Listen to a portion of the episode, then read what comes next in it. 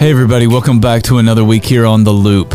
As we continue to make our way through the Bible, we're going to spend our time this week looking specifically at the book of First Corinthians. As you read through this book, some of the content is going to be a little confusing. The reason that's the case is because Paul is addressing some things in their culture that we really don't have to worry about in our culture. Things like eating meat that has been sacrificed to idols. That's not even a thing here.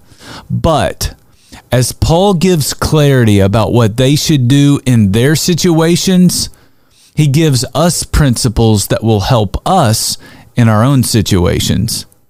Let me show you what I mean. The church in Corinth understood that because of Jesus, they were covered by grace. Their relationship with God was not dependent upon their ability to keep the law. In fact, they would tell you that because of Jesus, they felt free from the law. And in a sense, they were free.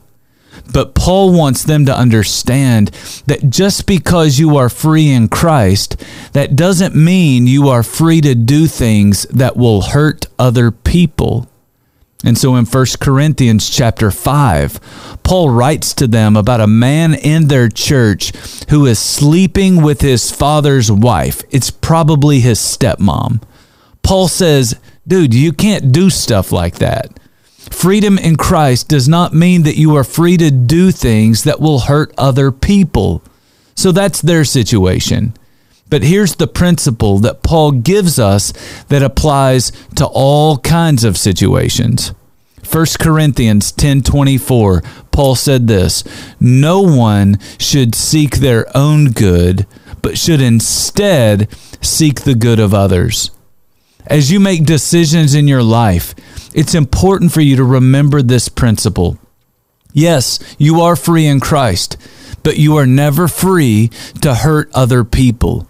Instead, you should be looking out for their good rather than looking out for your own good. That's what Jesus had in mind when he said, Love one another as I have loved you, so you must love one another.